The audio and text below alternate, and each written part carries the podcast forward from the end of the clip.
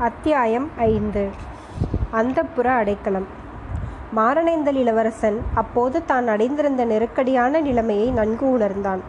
தன்னை துரத்தி கொண்டு வந்த எதிரிகளிடம் அவ்வளவு எளிதாக அகப்பட்டு கொள்வதைக் காட்டிலும் அந்த குறுகிய பாதையில் அவர்களை எதிர்த்து நின்று ஒருவனுக்கொருவனாய் போரிட்டு தேச துரோகிகளில் எவ்வளவு பேரை கொல்ல முடியுமோ அவ்வளவு பேரையும் கொன்றுவிட்டு தானும் உயிரை விடுவது மேலல்லவா? இவ்விதம் சிந்தித்து கொண்டே பாதையின் ஒரு முடுக்கில் திரும்பிய போது எதிரில் அவன் கண்ட தோற்றம் அதிசயமான எண்ணம் ஒன்றை அவனுக்கு அளித்தது. பாதைக்கு அருகில் நெடிதோங்கி வளர்ந்திருந்த ஒரு மரம். எந்த காரணத்தினாலோ அடிவேர் பெயர்ந்து கோட்டை மதிலின் பக்கமாக சாய்ந்திருந்தது. இரண்டொரு திங்களுக்குள்ளேதான் அந்த பெரிய மரம் அப்படி சாய்ந்திருக்க வேண்டும்.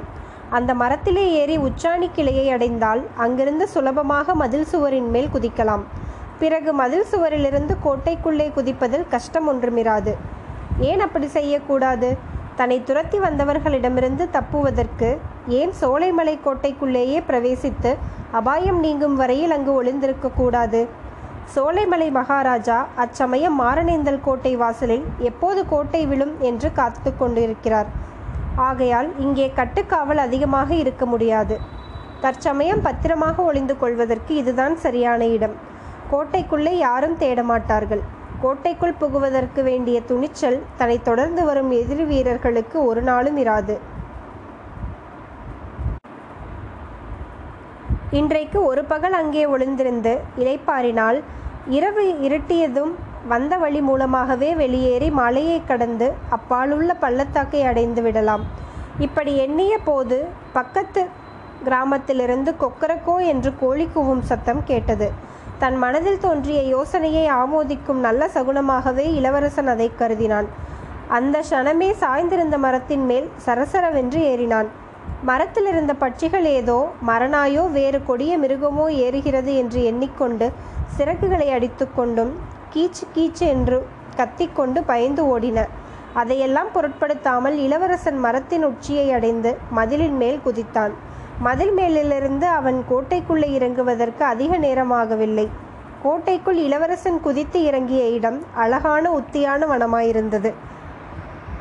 உதய நேரத்தில் இதழ் விரிந்து வரும் பலகையை பலவகை புஷ்பங்களின் நறுமணம் கம்மென்று வந்து கொண்டிருந்தது. ஆனால் அதையெல்லாம் அனுபவிக்கக்கூடிய மனநிலை அச்சமயம் உலகநாதன தேவனுக்கு இருக்கவில்லை. உடனே எங்கேயாவது சிறிது நேரம் படுத்தால் போதும் என்று தோன்றியது. உத்தியான வனத்துக்கு நடுவில் வசந்த மண்டபமும் அதற்கு சிறிது தூரத்திற்கு அப்பால் அரண்மனையின் ஒரு பகுதியும் தெரிந்தன. ஜன நடமாட்டமே இல்லாமல் எங்கும் நிசப்தமாய் இருந்தது இளவரசனுடைய களைப்புற்ற கால்கள் அவனை வசந்த மண்டபத்தை நோக்கி இழுத்துச் சென்றன. மண்டபத்தை நெருங்கியதும் அவனுக்கு எதிரே தோன்றிய காட்சியினால் இளவரசனுடைய மூச்சு சிறிது நேரம் நின்று போயிற்று. மண்டபத்தின் பின்புறத்து மூலையிலே பெண்ணொருத்தி மெதுவாக வந்து கொண்டிருந்தாள். கையில் அவள் புஷ்ப கூடை வைத்திருந்தாள்.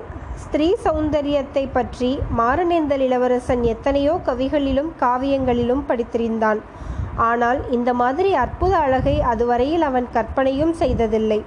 சௌந்தரிய தேவதையே மானிடப் பெண் உருவம் கொண்டு அவன் முன்னால் வருவது போல் தோன்றியது. அந்த பெண்ணோ தன்னுடைய அகன்ற விசாலமான நயனங்களை இன்னும் அகலமாக விரியச் செய்து கொண்டு அளவில்லா அதிசயத்துடன் மாரணேந்தல் இளவரசனை பார்த்தாள். சிறிது நேரம் அவன் இப்படி ஒருவரை ஒருவர் பார்த்து கொண்டு ஊமையாக நின்ற பிறகு இளவரசன் துணிச்சலை வருவித்து கொண்டு நீ யார்? என்றான். வீரமரவர் குலத்திலே பிறந்த மாணிக்கவல்லிக்கு அப்போது ரோஷம் பிறந்தது. பேசும் தைரியமும் வந்தது. நீ யார் என்றா கேட்கிறாய்? அந்த கேள்வியை நானல்லவா கேட்க வேண்டும்? நீ யார் கோட்டைக்குள் எப்படி புகுந்தாய்? அந்த புறத்து நந்தவனத்திற்குள் என்ன தைரியத்தினால் வந்தாய்? என்று ராம பானங்களைப் போன்ற கேள்விகளை தொடுத்தாள். உலகநாதத்தேவன் அசந்து போய்விட்டான். அவள் சோலைமலை இளவரசியாகத்தான் இருக்க வேண்டும். வேறு யாரும் இவ்வளவு அதிகார தோரணையுடன் வேண்டுமென்று பேச முடியாதென்று எண்ணினான். அவளுடைய கேள்விகளுக்கு மறுமொழியாக ஏதாவது சொல்ல வேண்டும் என்று ஆட மட்டும் முயன்று ஒரு வார்த்தை கூட அவனால் சொல்ல முடியவில்லை. ஏன் இப்படி விழித்து கொண்டு நிற்கிறாய் அரண்மனையின் மகாராஜா இல்லாத சமயம் பார்த்து எதையாவது திருடி கொண்டு போகலாம் என்று வந்தாயா? இதோ காவற்காலர்களை கூப்பிடுகிறேன் பார். வேட்டை நாயையும் கொண்டு வரச் சொல்லுகிறேன். இன் இவ்வாறு இளவரசி சொல்லிக் கொண்டிருந்த போதே கோட்டை மதிலுக்கு அப்பால் சிலர் இறைந்து பேசிக்கொண்டு விரைவாக நடந்து செல்லும் சத்தம் கேட்டது. அந்த சத்தத்தை மாணிக்கவல்லி காது கொடுத்து கவனமாக கேட்டாள். பின்னர் தனக்கு எதிரில் நின்ற வாலிபனை உற்று பார்த்தாள். அவன் முகத்திலே தோன்றிய பீதியின் அறிகுறியையும் கவனித்தாள். அவளுடைய பெண் உள்ளம் சிறிது இரக்கமடைந்தது. கோட்டை மதிலுக்கு வெளியில் பேச்சுச் சத்தம் கேட்கவே கேட்ட வரையில் அதையே கவனித்துக் கொண்டிருந்த மாரணேந்தர் இளவரசன் அந்த சப்தம் ஒடுங்கி மறைந்ததும் மாணிக்கவல்லியை பார்த்து அம்மணி ஏதோ தெரியாத்தனமாக இங்கே வந்துவிட்டேன். ஆனால் திருடுவதற்கு வரவில்லை. உங்கள் வீட்டில் திருடி எனக்கு ஒன்றும் ஆக வேண்டியதில்லை என்றான். மீண்டும் மாணிக்கவல்லியின் ஆங்காரம் அதிகமாயிற்று. ஓஹோ திருடுவதற்கு வரவில்லையா? அப்படியானால் எதற்காக வந்தாயாம்? இதோ பார் என்று சொல்லிவிட்டு மறுபக்கம் திரும்பி சங்கிலித்தேவா என்று கூப்பிட்டாள் அப்போது இளவரசன் ஒரு நொடியில் அவள் அருகில் பாய்ந்து வந்து பலவந்தமாக அவளுடைய வாயை தன் கைகளினால் மூடினான். எதிர்பாராத இந்த காரியத்தினால் திகைத்து சிறிது நேரம் செயலற்று நின்ற இளவரசி சுயநினைவு வந்ததும் சட்டென்று அவனுடைய கைகளை அப்புறப்படுத்திவிட்டு கொஞ்ச தூரம் அப்பால் போய் நின்றாள். அவனை பார்வையினாலேயே எரித்து விடுபவள் போல் ஏறிட்டு பார்த்து என்ன துணிச்சல் உனக்கு என்று கேட்டாள். கோபத்தினாலும் ஆங்காரத்தினாலும் அவளுடைய உடல் நடுங்கிப் போனது போலும் குரலும் நடுங்கியது. உலகநாதத்தேவன் தான் பதற்றப்பட்டே செய்த காரியம் எவ்வளவு அடாது என்பதை உணர்ந்திருந்தான். எனவே முன்னை காட்டிலும் பணிவுடன் இரக்கம் ததும்பிய குரலில் அம்மணி உன்னை மன்றாடி கேட்டுக்கொள்கிறேன் மன்னிக்க வேண்டும். என்னை தொடர்ந்து வரும் எதிரிகளிடம் அகப்படாமல் தப்புவதற்காகவே இங்கு வந்தேன். என்னை அவர்களிடம் காட்டிக் கொடுத்து விடாதே. அடைக்கலம் என்று வந்தவர்களை காட்டிக் கொடுப்பதா தர்மம்? காட்டிக் கொடுப்பது தர்மமா? சோலைமலை ராஜகுமாரிக்கு அழகாகுமா? என்றான். இந்த வார்த்தைகள் மாணிக்கவல்லியின் உள்ளக்கடலில் பெருங்கொந்தளிப்பை உண்டாக்கின. ஒரு பக்கம் ஆங்காரமும் இன்னொரு பக்கம் ஆனந்தமும் பொங்கி வந்தன. ஆஹா என்னை இன்னார் என்று தெரிந்துமா இப்படி செய்தாய்? உன்னை என்ன செய்கிறேன் பார்? என்று அவள் கொதிப்புடன் கூறினாள் என்றாலும் குரலில் முன்னை போல அவ்வளவு கடுமை துணிக்கவில்லை. நீ என்னை என்ன செய்தாலும் சரிதான். உன் கையால் பெறுகிற தண்டனையை பெரிய பாக்கியமாக கருதுகிறேன். ஆனால் என் பகைவர்களிடம் மட்டும் என்னை காட்டிக் கொடுக்க வேண்டாம். அப்படி செய்தால் அப்புறம் என் நாயில் உள்ளவரைக்கும் வருத்தப்படுவாய் என்றான் இளவரசன். மாணிக்கவல்லி மேலும் சாந்தமடைந்து இவ்வளவெல்லாம் கருப்பங்கட்டியைப் போல் இனிக்க இனிக்க பேசுகிறாய். ஆனால் நீ யார் என்று மட்டும் இன்னும் சொல்லவில்லை பார் என்றாள். நான் யாராயிருந்தால் என்ன? தற்சமயம் ஓர் அனாதை திக்கற்றவன். சேலை உடுத்திய பெண்ணிடம் வந்து அடைக்கலம் கேட்பவன். இச்சமயம் எனக்கு அடைக்கலம் கொடுத்தால் என்றென்றைக்கும் நன்றி மறவாமல் உன்னை நினைத்து கொண்டிருப்பேன். மாரணேந்தல் மகாராஜாவின் மகனாக பிறந்துவிட்டு இப்படியெல்லாம் கெஞ்சுவதற்கு வெட்கமாயில்லையா? என்று மாணிக்கவல்லி கேட்டபோது மாரணேந்தல் இளவரசனுக்கு தூக்கி வாரி போட்டது போல் ஒரு எண்ணம் உண்டாயிற்று.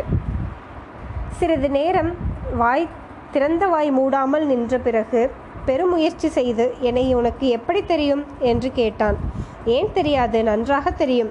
உன்னை போன்ற படம் ஒன்று எங்கள் அரண்மனையில் இருந்தது இருந்தது என்றால் இப்போது இல்லையா? இப்போது இல்லை. ஆறு மாதத்திற்கு முன் ஒரு நாள் அதை அப்பா சுக்குநூறாக கிழித்து போட்டு காலால் மிதி மிதி என்று மிதித்தார். ஏன் இப்படி செய்கிறீர்கள்? என்று நான் கேட்டேன். அதற்கு பதிலாக மாரணேந்தல் இளவரசனாகிய நீ ஒரு நாள் அவர் கையில் சிக்கிக் கொள்வாய் என்றும் அப்போது பன்னிரண்டு வேட்டை நாய்களை உன்மேல் சேர்ந்தாற்போல் ஏறிவிட்டு போவதாகவும் அவர் சொன்னார்.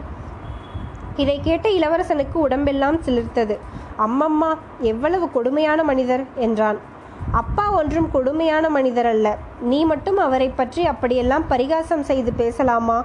அதை நினைத்து பார்த்தால் எனக்கே உன் பெயரில் பன்னிரண்டு வேட்டை நாய்களை ஏவி விடலாம் என்று தோன்றுகிறது. அம்மணி உன் தகப்பனாரை பற்றி நான் சில சமயம் பரிகாசமாய் பேசியது உண்மைதான். ஆனால் அதெல்லாம் அவர் அந்நியர்களாகிய வெள்ளைக்காரர்களுக்கு இடம் கொடுத்து தேசத்தை காட்டிக் கொடுக்கிறாரே என்ற வருத்தத்தினாலேதான். அவர் மட்டும் வெள்ளைக்காரர்களை சோலைமறை சமஸ்தானத்திலிருந்து விரட்டி அடித்துவிட்டு முன்போல் சுதந்திரமாய் இருக்கட்டும். நான் அவருடைய காலில் விழுந்து அவரை பற்றி கேலி பேசியதற்கெல்லாம் ஆயிரம் தடவை மன்னிப்பு கேட்டுக்கொள்கிறேன். வெள்ளைக்காரர்கள் மீது உனக்கு ஏன் இவ்வளவு ஆத்திரம்? உன்னை என்ன செய்தார்கள்?